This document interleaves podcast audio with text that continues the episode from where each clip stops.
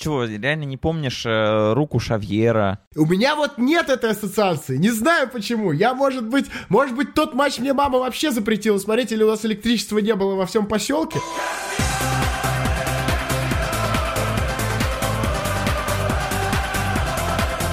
Подкаст «Что я пропустил?» э, Вторая часть большого выпуска про Евро 2000 года. Первая вышла несколько дней назад. Э, обязательно ее послушайте. Там мы э, вспоминали и немножечко про отборочный турнир, и про э, матч группового этапа, про э, величайший камбэк Югославии, вспомнили про то, как зашивали бровь Япустаму, э, как Пьер Луиджи Калина ставил э, левый пенальти в ворота Чехов. Э, в общем, очень много ностальгии там было. В этом втором выпуске ее будет не меньше. И давайте сразу же переходить. Сейчас Влад Воронин выдаст длиннющий и мега интересный спич, э, в котором речь пойдет. Вы только послушайте эти фамилии. Франческо Тольда, Алессандро Дель Пьеро и Франческо Тотти.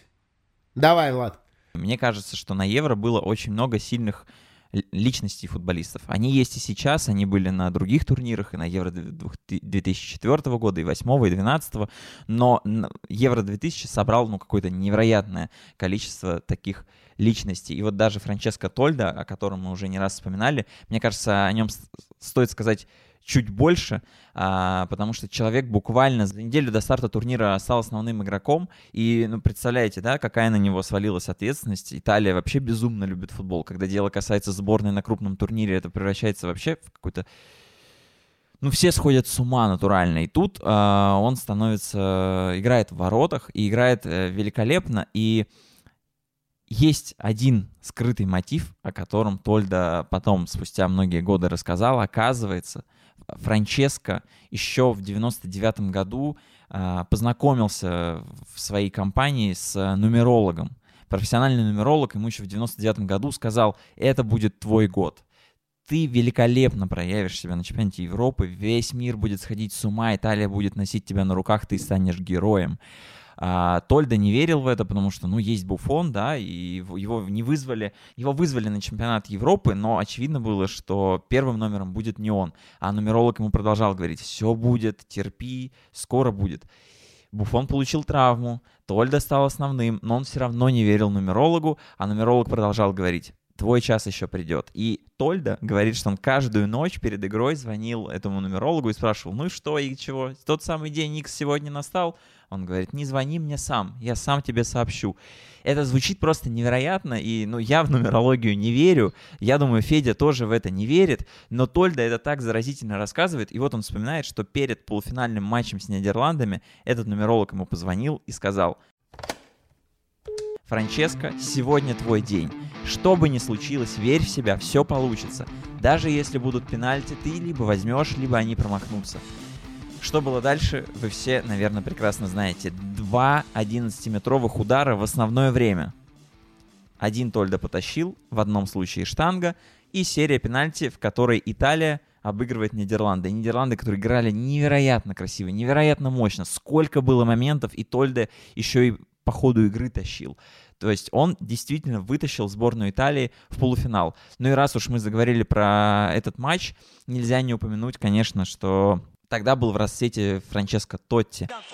И как раз он, а, можно отчасти его назвать как раз таким свободным художником, о которых мы говорили. Он был лидером сборной Италии. Но на тот матч он остался в запасе. И вместо него на поле в атаку вышел Дель Пьеро, которого Тотти считал ну, либо вторым номером, либо запасным игроком. А, но когда Италия ближе к концу первого тайма осталась в меньшинстве. Дель Пьеро сделали правым латералем, и Тотти потом говорил, что все тренер сделал правильно, потому что он бы никогда не справился с задачей играть на правом фланге, давить Нидерланды, э, как-то выстреливать вот так в контратаке, как это делал Дель Пьеро. Э, и тут, ну, сошлись просто две реальности. Во-первых, это Франческо Тотти, который изначально вообще дерзил тренеру и чуть ли не скандал был готов устроить, но потом он принял позицию тренера и смирился с, с этой ситуацией. И вторая, это, конечно, Дель Пьеро, который а, просто перевоплотился по ходу игры, не готовясь к этому. А, с одной стороны, он должен был быть а, флагманом атаки, а с другой стороны он стал таким универсальным солдатом, который сзади отработал и в полузащите, и в атаке, и везде. Вот такая долгая история. Я вот думаю, обычно, когда мы с тобой записываем подкасты, ты рассказываешь что-то там, особенно когда ты что-то долго рассказываешь, это какие-то неизвестные чаще всего подробности. Я слушаю тебя и думаю, откуда, что это такое? Мы, мы что, об этом в подкасте говорили недавно? Или что, почему я все это знаю?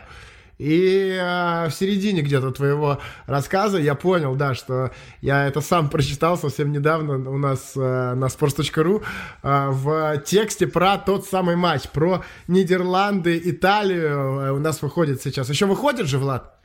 Еще, Еще выходит, у нас есть серия, сериал целый, 30 великих матчей, которые стоит пересмотреть. А, если вы сидите дома, мы надеемся, что вы сидите дома, а, и у вас есть возможность посмотреть спорт, и вы соскучились по футболу, вот у нас есть эта серия. Мы написали про 17 матчей, а, ну, самых попсовых, самых распространенных, которые вы сами прекрасно знаете, и лишних подробностях эти матчи не нуждаются. И про 13 игр мы пишем отдельные большие тексты. И вот как раз Италия-Нидерланды 2000 года этот матч удостоился отдельного текста. Написал его Юрий Шевченко большой знаток итальянского футбола, который как раз всю эту историю про Тотти, Дель Пьеро и Тольда прекрасно, подробно рассказал. Так что, если вам, опять же, недостаточно нашего рассказа, по ссылочке переходим и читаем в подробностях.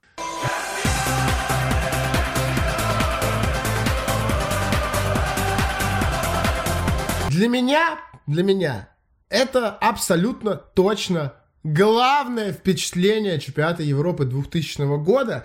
И я о нем э, чуть подробнее обязательно еще расскажу. Но а, сначала хочу, чтобы а, немножко о том матче и а, в целом о турнире рассказал еще один наш слушатель, которого зовут Марат. Добрый день, добрый вечер или доброй ночи. Мои воспоминания о том турнире одни из самых ярких. Именно с этого турнира у меня началась большая любовь к игре под названием футбол – что в дальнейшем я начал собирать вырезки, газеты, журналы. Даже до сих пор все сохранилось. А также придумал настольную игру под названием «Футбол», что в нее играл аж до третьего курса. А если окунуться в те далекие 2000-е, когда мне было 10 лет, то самое яркое, что вспоминается, это, конечно же, полуфинальная игра между Нидерландами и Италией. Аж как сейчас помню, мы эту игру смотрели у дедушки в деревне на черно-белом телевизоре смотрел я, дед и двоюродный братишка. И самое яркое, что запомнилось мне из этой игры, это, конечно, два незабитых пенальти. Великолепная игра вратаря Тольда. И, конечно же, гол Тоти в серии пенальти, что, на мой взгляд, убил психологически не только игроков, но и всю страну. И спустя десятков лет и уже в наше время я пересматриваю игру. Обычно это бывает перед сном. Ищу эту игру ВКонтакте, одеваю наушники, слушаю оригинальные комментарии с того турнира. Да, ту игру комментировал Олег Жолбов, тот самый комментатор из 90-х и начала нулевых. Слушаю и засыпаю. Ведь та игра до сих пор осталась у меня в памяти и возвращает меня в те далекие 2000-е. Очень пронзительный рассказ э, Марата. Прям э, отличный, отличный, так размеренно, неспешно. Э, класс, класс. Э, очень мне пока нравится, как мы записываем этот выпуск. Он душевно очень получается. К слову про великолепный пенальти Франческо Тотти в послематчевой серии, который он забил паненкой. А, он действительно просто обезоружил, обескуражил, раздел сборную Нидерландов, потому что ну, это было унижение. Как так в полуфинале, безумно напряженном, в котором Италия ну, терпела, выстаивала, в, в, как она, выстрадала просто эту серию с тем, чтобы не пропустить и просто сохранить этот ноль. Италия единственный нормальный удар поворотом нанесла на 90-й, кажется, минуте. Дель Веккио это сделал. И вот Тотти выходит, и он говорит, что в такой момент, когда идет послематчевая серия, и момент настолько ответственный, что это полуфинал чемпионата Европы, важно не думать, что перед экранами телевизоров сидят э, миллионы итальянцев и надеются, что сейчас что-то важное случится. Он говорит, надо относиться к этому вообще на расслабоне, как будто ты сейчас поспорил в баре с другом. И вообще в сборной Италии не, не, не многие хотели пробивать э, пенальти, Дибьяджо вообще паниковал. И Тотти, чтобы его успокоить, выдал вот такой вот диалог. Дибьяджо говорит, во Франции-то я обделался. То есть он не забил на чемпионате мира 98 -го года. А Тотти отвечает, и на кой черт ты это сказал? Не видишь, какой кабан у них в воротах? А речь про Вандерсара, конечно же. Дебьяджо спрашивает, это ты меня успокоил сейчас? Тотти отвечает, да ладно, не ссы, положу ему черпачком. Мальдини, великий Мальдини, говорит, Ческо, башкой поехал, что ли? Это полуфинал чемпионата Европы. А Тотти отвечает, да знаю, знаю. Сейчас положу черпачком. И положил. Я, мне никогда не надоест этот диалог пере, перечитывать. Я его читаю раз в десятый, может, пятнадцатый или двадцатый уже в жизни. Мы уже цитировали его в выпуске про Франческо Тотти. Но это великий диалог, который показывает, как вообще может быть устроена голова футболиста в полуфинале чемпионата Европы. И в самый ответственный момент он относится к удару, вот реально, просто как будто он с Дебьяжу сидит и пиво пьет в баре. Или вино, или что-нибудь еще. И вот так спокойно идет и Вандерсару кладет панинкой. Великолепно. Ну, король, король, да. И, и действительно, выпуск про Франческо Тотти, подкаст «Что я пропустил», когда, мне кажется, еще э, осенью 2019 мы записали, э, и обязательно найдите и послушайте. Ну и ты упомянул Мальдини, и я думаю, что э, можно небольшой тизер тут сделать, что одним из ближайших героев э, подкаста «Что я пропустил» как раз-таки должен стать э, Пауло Мальдини. Вот. А возвращаясь к тому матчу, к матчу Нидерланды-Италия, ну, конечно, тогда для меня это был матч Голландия-Италия. Я вообще, возможно, не знал, что э, с Нидерландами называют э, Голландию. Хотя нет, знал, наверное. Его, как и э, большинство э, матчей, как я уже сказал, смотрел на даче. Был у меня небольшой тут телевизор такой, который работал довольно плохо. И э, я очень хорошо помню, что мы были здесь я, мама и брат мой. Вот, младший брат, брат, наверное, уже лег спать, ему было 4 года. Вот, и мы смотрели вдвоем с мамой эту игру. Э, и, конечно же, я очень болел за Италию, потому что мне очень нравился Франческо Тольдо. Я тогда не знал о том, что он не должен был вообще быть основным вратарем на этом Евро. Я, ну, я никакие, никакую предысторию вообще ничего не знал, фамилию Буфон. Очень долгое время после этого я не понимал, почему Франческо Тольдо не играет вообще в э, основе сборной Италии, а играет какой-то Буфон. Потому что для меня... Э, новое имя вот тогда в 2000 году появилось, это Франческо Тольда, и, конечно же, я сразу же был уверен э, после этого, что это какой-то просто невероятный вратарь, и никого сильнее Тольда, э, не то, что там в Италии, даже в мире, наверное, быть не может, потому что то, что он тогда творил, это просто какое-то сумасшествие, ведь он, э, помимо, даже вот, если не брать э, эти пенальти в расчет, то э, в финале же против французов, а, мы еще сегодня поговорим об этом и э, обязательно возьмем комментарий у главного специалиста по игре вратарей на sports.ru. Вот, но а, в финале-то он классно сыграл. Он же тоже там а, много что вытащил, кроме вот того гола Вильтора на последних минутах. Вот. и я был уверен, что... Вот из-за этого я болел за Италию, из-за того, что там был Франческо Тольдо, мне очень нравилось, как он играет. И в первом тайме же, я не знаю, наверное, э, немногие тоже об этом помнят. В первом тайме еще Италия осталась в десятером. И вот во втором тайме я помню, что э, Тольда, э, в общем, не забивает ему первый пенальти. И, по-моему, после этого по-моему, я еще увидел, э, что не забили ему второй пенальти. И вот где-то, да, да, по-моему, где-то в э, начале дополнительного времени у нас на даче вырубили свет. И э, я, я не видел в прямом эфире ту эпичнейшую серию пенальти. Вот если я не ошибаюсь. И я узнал то ли, мне кажется, что мама сказала, ну все, свет выключили, иди спать тогда, наверное. Вот. И мне кажется, что я только утром узнал, что итальянцы прошли дальше. И, э, конечно был э, очень счастлив по этому поводу. И э, в финале тоже болел за Италию. И, в принципе, наверное, с самого начала турнира у меня не было какой-то вот, вот этого вот любви к итальянской сборной, она появилась именно э, во время турнира. Ну, потому что я сам тогда только-только начал заниматься футболом.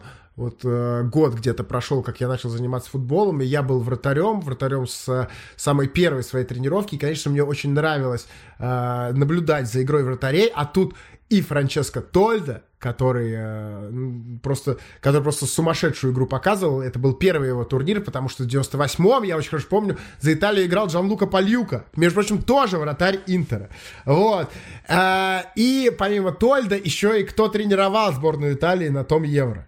Дина Зов, человек, который тоже был а, до этого вратарем. И тогда, в моем понимании, это тоже был такой небольшой, э, ну, странным мне казалось, что э, врат, человек, который был вратарем, тренирует целую команду. Мне казалось, что вратарь должен тренировать только вратарей. Вот. А почему-то вот э, сборную или команду должен тренировать э, бывший игрок полевой. Но нет, и вот поэтому я так подтапливал за сборную Италию, за команду Дина Дзофа. Но пенальти те после матчевые я увидел уже после, и, ну, это сумасшествие какое-то. Это просто какое-то сумасшествие. Кто там? Стам же как раз ударил, да, сильно выше ворот, в стиле Серхио Рамоса. Вот. Ну, вернее, конечно, Серхио Рамос уже бил пенальти. Э, в стиле Япа Стама. Давай, Влад, тут еще ненадолго совсем подключим нашего коллегу, буквально на э, пару минут, э, человека, который занимается киберспортом на сайте sports.ru, Кирилла Новокщенова. Кирюха, здорово! Привет, Федя, привет, Влад. Привет, да. А, когда я сделал общую рассылку по sports.ru, ты откликнулся и сказал, что э, ты бы хотел включиться в наш подкаст э, и э, немного вспомнить вот тот матч Нидерланды Э, хотел сказать Нидерланды, Голландия. Нет, Нидерланды, Италия. Мы тут довольно много о нем уже поговорили. Э, расскажи, почему именно эта игра, как ты ее смотрел и вообще откуда футбол в твоей жизни? Ты же у нас хоккейный чувак изначально, а потом э, киберспортивный. И футбол... Не, у меня Нет. ты не ассоциируешься с футболом. Ну, я, может быть, и у себя сейчас не ассоциируюсь с футболом, но в целом я изначально был футбольным чуваком. То есть, мне кажется, первый матч, который я смотрел сознательно, это финал Лиги Чемпионов 99 -го года. Uh, у меня родители уже легли спать, я смотрел на кухне на, э, по маленькому черно-белому телевизору и прямо плакал, потому что болел за Манчестер Юнайтед, а потом радовался, когда они отыгрались. Вот, э, Евро 2000 я уже смотрел более-менее сознательно, уже на нормальном большом телевизоре. И вот этот матч Италия-Голландия, то есть я даже не вспомню, кто играл за Италию. Голландцев, ну, более-менее повспоминаю. Но вот перформанс Тольдо, это же было шикарно. То есть вот для меня, как для ребенка, это было что-то невероятное. То есть я же тогда... Э, это сейчас мы знаем благодаря Глебу Чернявскому, что там есть наука, как, как отбивать пенальти и так далее. А тогда мне казалось, что пенальти это должен быть гол вообще без вопросов. И когда голландцы не забили два в основное время, потом Тольда стал тащить в серии пенальти. Это было что-то невообразимое. Ну, то есть, реально как будто чувак, какой-то волшебник вышел на поле, и э, непонятно, как у него это получается. А ты за кого болел? За Италию. Причем это, мне кажется, единственный турнир, когда я болел за Италию. Я еще потом думал, что если бы такой матч сыграли году в 2015, то Италию бы все ненавидели потому что, ну, что это за антифутбол, э, там один вратарь тащит, больше никого нет. Вот, а тогда это почему-то смотрелось классно, как такая, я не знаю, ну, банально, ну, сказка, да, наверное. Ну да, да, наверное, так. Э, спасибо тебе за твою эмоцию, за твое впечатление и за твое первое в моей жизни футбольное воспоминание. Спасибо, что позвал Федос, был рад. Все, давай. Давайте. Ну и все, я думаю, что про первый полуфинал э, достаточно. А, был же, но вот был же еще второй полуфинал, да, из которого как бы французы попали э, в финал с итальянцами, и я про него вообще ничего не помнил. Я я просто, то есть, если бы у меня спросили, кто э, был соперником Франции э, в, в том полуфинале, я бы, я бы не сказал, не ответил. Я, не знаю, настолько мне вот э, засел э, это э, Италия-Голландия, что э, я просто ну, даже что, не думал никогда. Федя, мне кажется, ты сейчас бредишь. Ты что, не, чего, реально не помнишь э, руку Шавьера? Вот почему-то нет даже. Да, ты мне, ты еще в начале выпуска, когда, по-моему, сказал про руку Шавьера, у меня вот нет этой ассоциации. Не знаю почему. Я, может быть, может быть, тот матч мне мама вообще запретила смотреть, или у нас электричества не было во всем поселке. Не знаю. А, но несмотря на это, да, я э, уже потом, спустя время, как-то или читал, и пересматривал. Там же действительно э, такое тоже неоднозначная, неоднозначная вся эта история с выходом э, французов в финал. Я предлагаю э, здесь сразу же подключить э, человека, который хотел поговорить э, об этой, об этой истории, э, об этом матче. Человек, который уже не раз был гостем нашего подкаста, и у которого есть собственный подкаст, Вадим Лукомский. Я как раз только что э, говорил, что у меня почему-то вот тот матч э, Франция-Португалия, он как-то в голове совершенно не остался. При этом ты э, писал э, текст о том, что это, возможно, лучший матч э, в карьере Зиндина Зидана. И э, вообще это там было какое-то сумасшедшее противостояние, противостояние Зидана против Фигу, э, пиковых Зидана против Фигу, и э, что, ну, э, забыть об этом матче невозможно. Это действительно так. То, что Зидан и Фигу были на пике, мы можем э, судить из индивидуальных наград. Они выиграли, на, на двоих их поделили в тот год. И сам матч на самом деле позиционировался как противостояние всего лишь двух игроков. Если вспоминать прямо совсем и детские воспоминания, то вот все были тогда за почему-то за Фигу, кто меня окружал. Наверное, потому что он объективно чуточку сильнее тот момент был. Но поскольку я уже тогда влюбился в Арсенал через Дениса Беркомпа. На этом турнире я симпатизировал Франции, ну и, понятное дело, Голландии. Это был бы идеальный финал. К сожалению, не совсем так получилось. А, так вот, э, я даже тогда симпатизировал Зидану, и в том матче, по-моему, действительно намного ярче Зидан сыграл. Дальше уже, когда я его пересматривал, я заметил несколько интересных особенностей. Например, та же схема с ромбом, где э, пяти веера очень важную роль играли. Рожели Мер э, в том конкретном матче действительно показал показало э, классное тренерское мастерство, которое помогло Зидану раскрыть свой талант в полной мере, по сути, развязало ему руки, за, за него работали другие, вот э, Пяти, Вера, Дешам, получается, еще там был, а он мог э, действительно творить в этом матче, хотя иногда и отрабатывал тоже, когда это требовалось в прессинге. А, мне кажется, надо напомнить нашим слушателям, за какие команды тогда играли Зинедин Зидан и Луиш Фигу. Потому что вполне вероятно, что э, кто-то из... Ну, хотя нет, про Зидана мы делали отдельный подкаст. Конечно, я думаю, что все помнят, что он играл в Ювентусе. А Луиш Фигу тогда... Э, вот Зидан в тот момент еще был в Ювентусе, а Луиш Фигу тогда играл э, еще за э, Барселону. То есть э, ни один из них еще не перешел в Реал. Совсем скоро они действительно действительно станут э, одноклубниками. И, э, Вадим, а почему э, это лучший матч Зидана? Возможно, возможно, лучший матч Зидана в карьере. Я подчеркну, возможно. Это твои слова.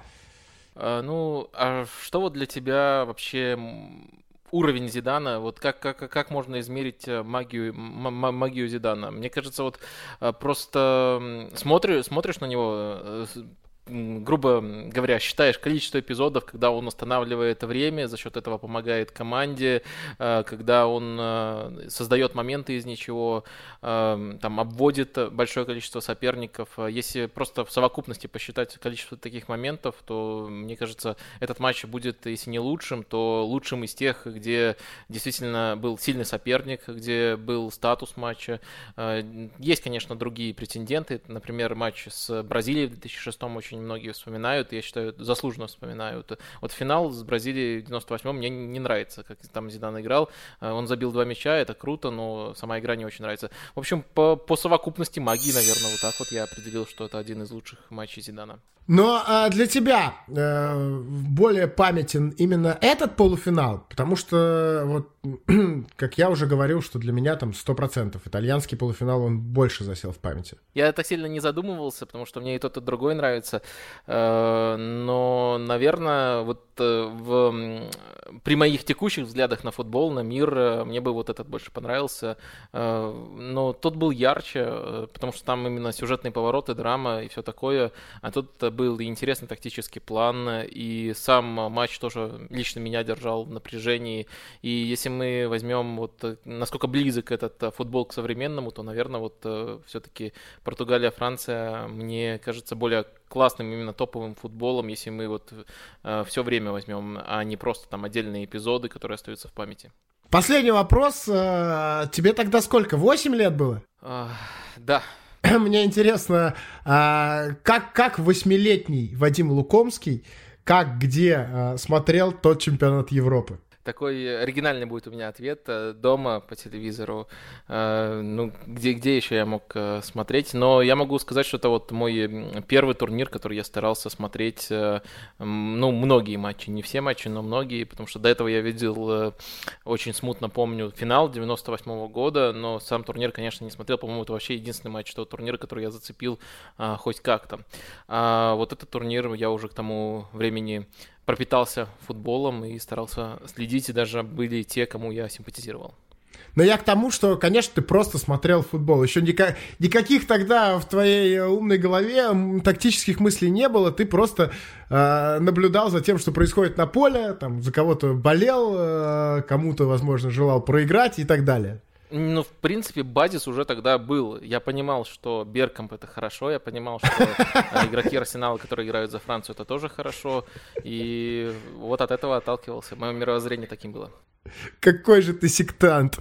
Вадим, можно от меня еще финальный вопрос? Мы тут обсуждали, что ну, часто считается, что Евро 2000 года величайший турнир э, сборных за всю историю. Ты, во-первых, согласен с этой оценкой? Э, я, наверное, согласен, но сразу добавляю, что я тут слишком пристрастный, потому что всегда для человека первый турнир э, дополнительные баллы получает. Да, но при этом ты человек, который особенно потребляет футбол, и ты все-таки много всего еще пересматриваешь. Э, исходя из этого вопрос, почему, как ты думаешь, Евро 2000 года получился А особенным, и Б, почему он все-таки лучший за всю историю, вот с твоей точки зрения? Ну, если мы вообще проследим тренд э, клуб сборной, то примерно вот когда дело Басмана и все началось, а тогда клубный футбол начал отрываться, плюс это наложилось на эффект глобализации. Все могут сейчас смотреть э, футбол в любой стране. Это касается и зрителей, и селекционеров, и всех. То есть клубный футбол начал отрываться, но к тому моменту, к моменту Евро, он еще окончательно э, не оторвался. То есть у одних вот, у одного из турниров на этом стыке, там чемпионат, допустим, 98, 2002, Евро 2000 был шанс вот так вот еще выстрелить, стать а, последним ярким турниром, когда сборные еще были центром мира, потому что дальше уже это постепенно начало меняться. И если вот из этих турниров выбирать, то просто, наверное, так сошлось, а, что Евро оказался лучшим. Ну и, наверное, все-таки у Евро было больше шансов оказаться лучшим, потому что все-таки там а, более классные команды, если мы берем в среднем, их просто-напросто меньше, чем на чемпионате мира. Ну, я думаю, вот совокупность этих факторов привела к тому, что турнир стал таким ярким. Я думаю, что Э, наладили мы баланс э, умных слов в этом подкасте ностальгическом. Э, глобализация, что там еще было сейчас, да. Вот, если вам не хватает в жизни умных слов и умных рассуждений, у Вадима Лукомского есть свой подкаст, подкаст, который он ведет на пару с Игорем Порошиным, называется он «Капучино и Катаначо». И, Вадим, вы же сейчас выпускаете подкаст? Да, мы вчера записали один выпуск. Красавцы, красавцы. Вот, так что переходите, подписывайтесь. Вадим, спасибо тебе большое, что включился. Давай на связи. Спасибо, что позвали. Ну и, наконец-то, подбираемся к э, финальному матчу. И это, конечно, э, был какой-то э, сумасшедший матч. Его я очень хорошо помню, что как я его смотрел. Я сидел на веранде у себя на даче вместе со всей семьей. И э, мы смотрели, там был дедушка, папа, мама, наверное, даже бабушка сидела, смотрела, которая никогда э, вообще на футбол никакого внимания не обращала. И вот тот самый финал мы смотрели э, как раз э, э там. Да, на том турнире в 2000 году как раз же действовало правило золотого гола, и оно, если я не ошибаюсь, э, решило же э, позволила Франции выйти в финал, да, в матче с Португалией. Как раз когда пенальти был назначен за ту самую руку. Вот. И э, в финале тоже э, французы э, победили именно благодаря золотому голу э, Давид Трезеге. Но давайте перед тем, как э, мы полноценно поговорим о финале, еще небольшой э, аудиокусок э, от э, Руслана Муканова. Привет, Влад Федя. Ну, это первый крупный турнир, за которым я, э, не сказать, но пристально, но следил. А летом 2000 года я только что вышел на летние каникулы мне 10 лет, встав утром и придя в обед домой с рыбалки, случайно включил телевизор. По-моему, в записи показывали игру Бельгия-Швеция. Особенно мне запомнился игрок Эмиль Бенза. У нас во дворе все включили следить за перипетиями данного турнира, так как в обед была невыносимая жара, входили на улицу играть в футбол, как, футбол, когда жара спадала. Фаворитом у нас была Италия и мы по жребию выбирали, кому кто выпадет. А мне выпал Луиджи Ди Пьяджо. И мы делали трафарету номер и фамилию и вручную раскрашивали строительной черной краской на обычной футболке. Я сделал на синей футболке. Помню, отец, ой, как мне был этому рад где-то перед началом третьего группового турнира родители уехали, э, отец уехал на вахту, а мама по работе в другой город. И нас оставили у бабушки дома вместе с ним жил мой двоюродный брат, так как в доме был только один телевизор. Он предпочитал смотреть фильмы Джеки Чана на VHS и не давал смотреть футбол. Потом я целый день ждал, когда включат повтор игры, так как ТВ-программы не было.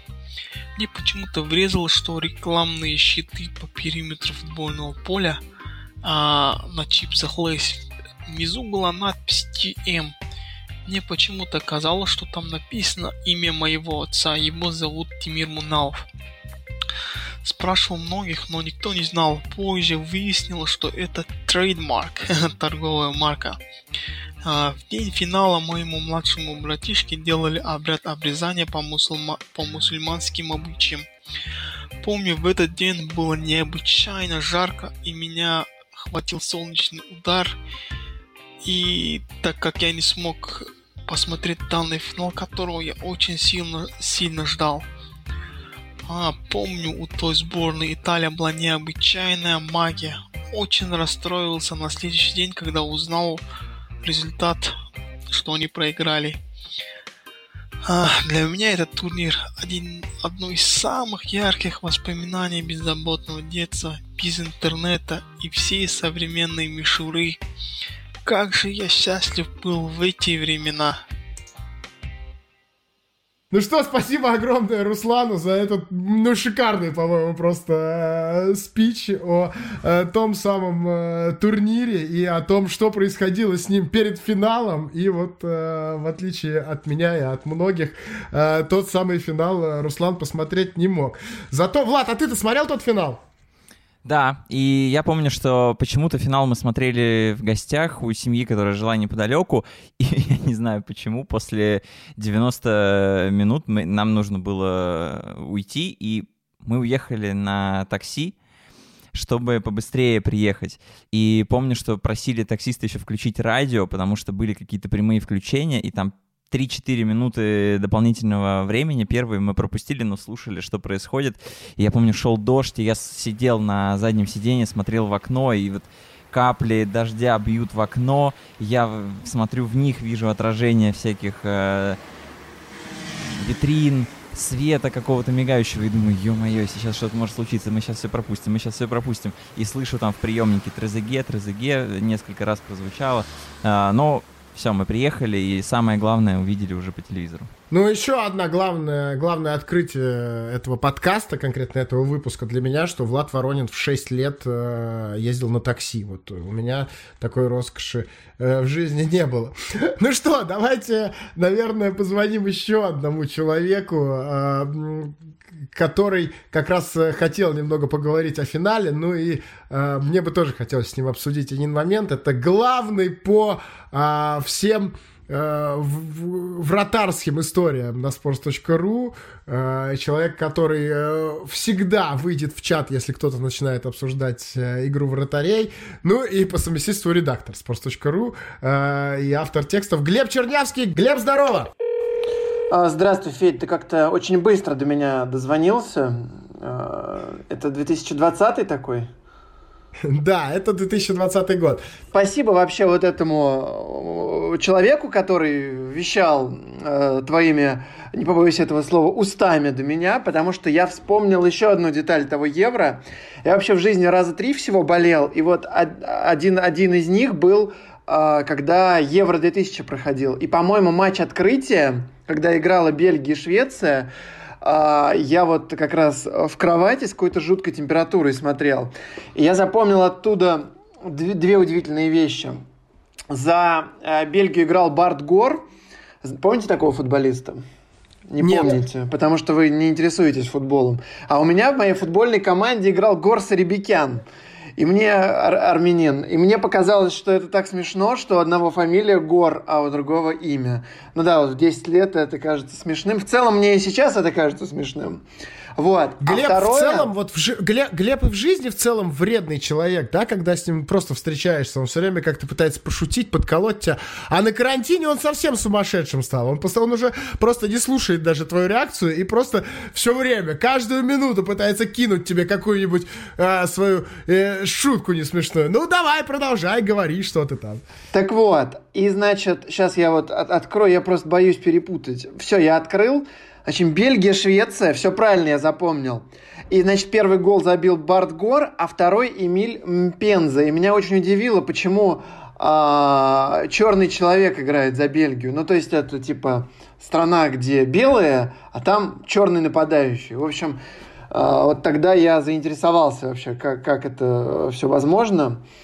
А до сих пор вот. сейчас у тебя по-прежнему это вызывает удивление? А сейчас уже то, нет, что... уже нет, да. Вот если гор меня до сих пор веселит, то вот это уже не удивляет, да, Федь.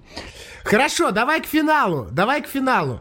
А, финал, значит, меня а, жутко раздражала сборная Италии. Вернее, даже не сборная Италии, а вот эта течка, которая вокруг нее происходила. Я совершенно не понимал, что ценного в сборной Италии, кроме а, притальных футболок, потому что это единственное, что в ней было ценное. И э, когда Тотти харкал э, в человека, не помню, в кого Тотти харкал, это же тогда было. Или... Нет, Евро 2004, Глеб. А, да? Ну, значит, у меня перепуталось. Короче, мне сборная Я Италии нравились... Мы это, мы, это, мы, это, мы это оставим в монтаже. Можно Обязательно оставляйте, как мне ты, не Как ты э, за, за минуту до этого сказал, что мы не разбираемся в футболе, и тут же просто дал Федь, вот ну я же не как ты. Я же вот, вот предстаю здесь таким настоящим. Я же не как ты. Ты сидишь, готовишься, что-то учишь, боишься, что люди увидят, что ты что-то не знаешь. Я не боюсь показаться тупым Блин, не, и казаться-то не надо. Да ладно. А, значит, матч Италия-Голландия. Я пока не о финале говорю. Это просто было... Я считаю, мне в тот день расшатали психику, потому что Uh, ну, Голландия просто убивала эту никчемную сборную, у которой единственное, как я сказал, uh, uh, какое, какая, что-то хорошее в них, это майки были обтягивающие. И, значит, ладно, первый пенальти не забили. И тут Клюверт бьет второй пенальти, и я вот, я сейчас делал, э, простите за сам рекламу, текст про «Спартак» 89, и там Игорь Бенер рассказывал, как он увидел, что э, мяч после удара Валерия Шмарова, ворот «Динамо Киев», э, еще до того, как залетел, он уже видел, что мяч залетает. И здесь удар Клюверта, я вижу, что это не взять, и думаю, ну все, гол. И штанга, господи, а, я не знаю, что она происходило. Меня так все это раздражало. И потом все это свели в серию пенальти, и голландцы проиграли, я жутко расстроился. Вот, а все, го, Италия, великая. И, значит, и финал.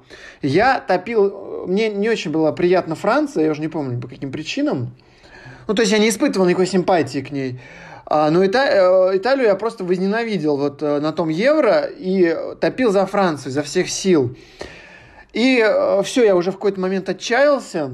И вот этот вот проход Сильвена Вильтора э, со мной был э, такой экстаз. Мне кажется, даже от чемпионства Спартака я таких эмоций не испытывал, как тогда. Я так злорадствовал в тот день, я так скакал, я так был счастлив, что э, все вот эти болельщики Италии, появившиеся наконец-то, утрутся. Мне даже было, ну, неважно, что еще дополнительное время, там, золотой гол, вот. А когда золотой гол забили, я почему-то не испытывал эмоций. Мне уже было достаточно, что вот на последних минутах у них отняли э, чемпионство, и что вот э, несправедливо э, выбитая Голландия вот, вот, вот, короче, вот это все, и они, их лишили чемпионства. Я был просто счастлив, и Трезеги забил, и я с э, спокойной улыбкой так вот э, блаженно лег спать.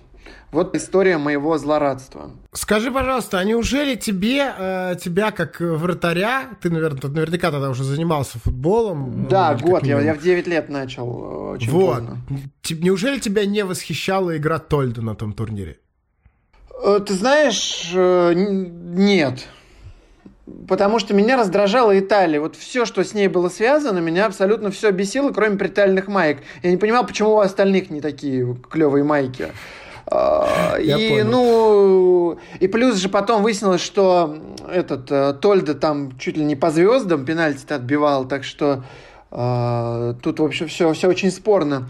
Да и, и вообще Тольда, ну, он такой средненький вратарь. Это же он просто проявил себя там случайно, вышел на замену, поймал кураж. Вот как у тебя бывает, Федь, ты вместо Перекова выходишь э, и ловишь кураж один раз в жизни. Вот здесь то же самое. А, Влад, я, пос... Влад, я последний вопрос ему сейчас задам и отключаю его уже поскорее, надоел, честно. А, с... Глеб, ну давай тогда вот тот гол, гол Вильтора. А, виноват в нем Франческо Тольда или нет?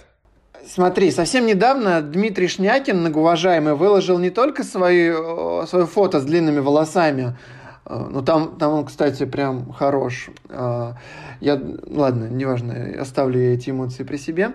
И я его внимаю, я его там разбирал. Короче, там сложная ситуация. Федь, ты же как вратарь, понимая, что э, вратарист, чтобы прыгнуть, нужно семенить, с ноги на ногу переступать.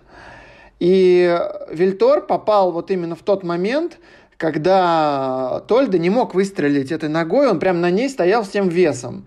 И он стал заваливаться и отбивать рукой. Э, и не успел, потому что это было реально сложно. Я считаю, что нет, он не виноват. Просто Вильтор так классно попал в нужную точку, и достаточно все это было неожиданно. Пробей он, э, может быть, чуть левее, Тольда бы отбил. А он ударил ему прям э, вот почти в ногу, но Тольда ничего не мог сделать именно этой левой ногой, потому что он всей своей тушей стоял на земле. Вот. И он мог ее просто только подкосить, и там же мяч пролетел прямо под ней. А, вот. Так что Тольда не виноват. Наверное, никто ничего не понял, что я сейчас сказал, но... Не-не-не-не-не. А я на самом деле все понял, и почему меня, меня тоже мучил этот вопрос, э, и даже тогда уже, в 2000 мне кажется, я понимал, что, конечно, по технике Тольда надо было выбрасывать эту левую ногу и просто отбивать мяч в сторону, но ты абсолютно правильно, да, говоришь, что он, она у него была опорная, и это, это сделать было невозможно, и он рукой-то коснулся этого мяча. Да. Косну... И, там есть ши... и там есть шикарный план, когда а, из-за ворот идет съемка, да, да, как да. Э, э, вот он касается, и он понимает, что он коснулся мяча, но не отбил, и он поворачивает голову туда, в сторону ворот, куда катится мяч, и все, и он хватается за голову, понимая, что он мог и, наверное, должен был отражать этот удар на 93-й минуте, но не сделал этого. Ну и потом вот эти финальные слезы Франческо Тольда уже после гола Трезеге, в котором, конечно же, он ничего абсолютно сделать не мог, а, вот, они их помнят, наверное, все. Вот, а еще один националистический момент. Я после финала узнал, что Трезаге аргентинец. И меня прям взбесило. Какого хрена аргентинец играет на чемпионате Европы за Францию? И, в общем, был я очень недоволен этим обстоятельством. Вот, за Францию я болеть не начал, а Италию с тех пор не люблю. И чемпионат мира 2006 тоже стал для меня ударом, и вот эта вся история с Зиданом, все меня тоже очень расстроило. В общем, Италия постоянно э, как-то на мою психику влияет, и вот то, что последние разы они никуда не выходят, меня это очень радует. Вот, надеюсь, Италия, думаю, что... Италия еще думаю, долго что... никуда не будет выходить. Не люблю очень эту сборную. Я думаю, что чемпионат мира 2006 стал не только для тебя ударом, но, например, и для Марка Матераци тоже. Вот. А, Глеб, спасибо тебе большое. Друзья, а, даже в а, подкасте, когда мы вспоминаем Евро 2000 года, Глеб не мог а, не произнести вслух а, слово «Спартак». Вот буквально на 5 минут человека включили, и сюда он его засунул. Гораздо больше и чаще он произносит слово «Спартак» в подка- подкасте «Не свадьба Мукунку». Как у вас там? Есть планы что-то делать-то в ближайшее время? Подкаст закрыт. Серьезно? Временно, временно. Ну, временно. Да. Ну, ну ты, ты меня не пугай так. Когда-нибудь-то футбол вернется, и вы вернетесь, правда? Ну, возможно. Слушай, Федя, а почему Влад молчит уже 10 минут? Что он там делает? У тебя есть версия? Он уж он... Ну, потому что Влад э, часто солирует в нашем подкасте. И когда появляешься ты, э, мне очень в кайф с тобой поперекидываться вот эти вот, Он знаешь, меня э, э, перчирует, да? Вот, вот такая ужасная да, шутка, да? Все, Влад, Влад, Влада сейчас будет очень важная миссия. Ему предстоит вырубить тебя из конференции. Глеб, спасибо. А, обращайтесь, друзья. И не болейте за сборную Италии. Всем пока. Пока. Слушайте, ну и мы, наверное, будем заканчивать этот э, самый длинный э, в истории подкастов, что я пропустил выпуск. А, не знаю. А, единственное, что, да, еще не всем а, мы дали а, слово из а, тех, кто прислал нам аудиофайлы. Отличную просто историю прислал нам а, наш слушатель Павел Белянкин. А, и вот, мне кажется, после такого... А, злого Глеба Чернявского, который э, сказал всем э, не болеть за Италию. Э, послушать ее будет очень классно. Перед Евро 2000 года в советском спорте была таблица, которую надо было заполнять. Ну, я ее весь турнир, весь, все Евро я заполнял добросовестно, матч за матчем. И вот финал, Италия с Францией играют. Как не помнится, итальянцы достаточно уверенно играли весь матч. А уже дополнительное время идет, выигрывают они. И я, не дрогнувшей рукой, ставлю победителем турнира Италию. Буквально через несколько секунд Вильторт, если не ошибаюсь, сравнивает счет, и дело доходит уже потом до овертайма, и Франция становится чемпионом. Но таблицу я исправлять не стал. В моей таблице победителем Евро 2000 года так и осталась Италия. Мне кажется, классная история, э, что вот это, знаешь, это так, как, как у нас, помнишь, Влад, был э, такой проект на sports.ru «Альтернативная реальность». Вот э, у э, Павла Белянкина тоже такая альтернативная реальность, э, в, что касается того самого евро. Э, ну что, друзья, те, кто дослушал до этого момента, спасибо вам большое. Uh, Влад, тебе спасибо большое, что ты э, был здесь, что ты uh, вспоминал тоже этот турнир. Ну, я максимально кайфанул. Я вообще очень люблю наш подкаст вот за вот эти вот ностальгические все истории, которые постоянно у нас всплывают. Мне кажется, что важно очень будет сказать, что вот это вот 2000 год, да, это сколько? 20 лет назад, получается. Да, будет вот 20 лет этому турниру в июне. Мне кажется, что а, это, это вот ну, это вот у нас было, это а, мы помним, и вот именно в этом а, заключается ностальгический момент. А есть э, штука, которую никто из нас не помнит. Она историческая. Я сейчас говорю про подкаст «Люди гибнут за Спартак». Честно вам скажу, я этот подкаст э, прям вот жду каждого его нового выпуска. Э, один из ведущих там Влад Воронин, мой сегодняшний тоже соведущий, по-моему, Влад вообще главный мастер подкастов на sports.ru. Вот, и вместе с ним этот подкаст э, ведет историк э, Серега Бондаренко, который, кстати, тоже был у нас в гостях э, в выпуске про Сократиса.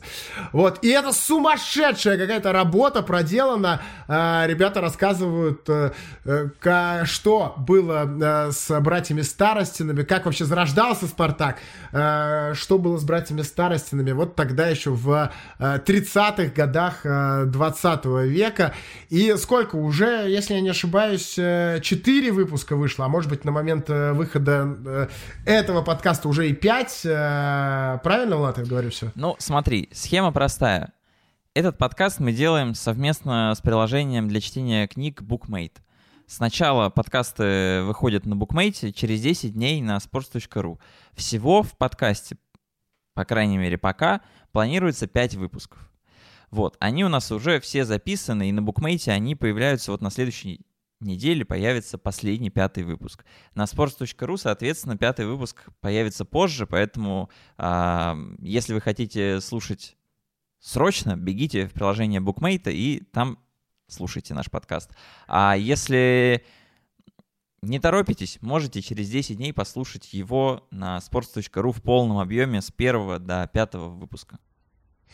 Ура! Да, вот честно, честно, ребят, э, прям с огромнейшим удовольствием каждый выпуск слушаю. И, между прочим, после каждого выпуска всегда пишу Владу, э, как мне нравится, отмечаю какие-то детали и обязательно это с ним обсуждаю. Спасибо, а, Так что, Влад, большое спасибо, большое спасибо вам. Вы, правда, делаете очень большую и классную работу.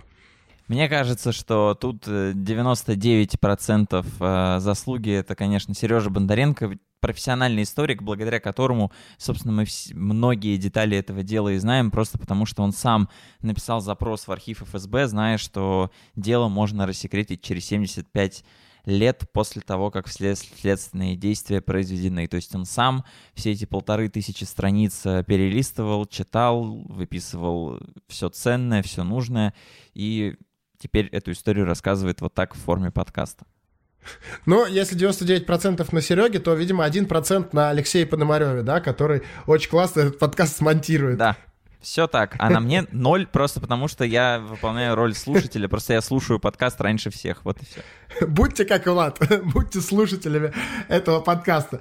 Друзья, еще в конце этого выпуска Э, я бы хотел э, сказать эм, о людях, которые уже были э, героями нашего подкаста, и о которых мы сегодня вспоминали в выпуске про Евро 2000 года. Может быть, послушав этот подкаст, вы захотите послушать и другие выпуски подкаста, что я пропустил. Например, у нас уже были выпуски про Беркомпа, про Рауля, про Тотти, про Бекхэма, про Давица, а, про Дель Пьера, про э, Шевченко, про Джерарда, про Зидана, э, вот как минимум про эти, про Пола Скоуза, между прочим, да. Вот э, все эти люди уже были героями подкаста, что я пропустил, и э, все они, если я не ошибаюсь, принимали участие в, э, е, в чемпионате Европы 2000 года. Ну, Андрей Шевченко там, конечно, не играл.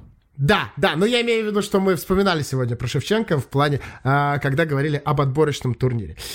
Ну, э, что, друзья, Обязательно ставьте нам отличные оценки в Apple подкастах. Мы э, очень ждем, и это помогает нашему подкасту развиваться, выходить в топ э, и э, делает так, что о нашем подкасте узнают как можно э, больше людей. А помимо Apple подкастов, нас можно э, слушать в Google подкастах, в Кастбоксе, во Вконтакте, на YouTube, э, в Яндекс Музыке, в общем, везде, где вам удобно. Блог на sports.ru тоже у нас э, есть.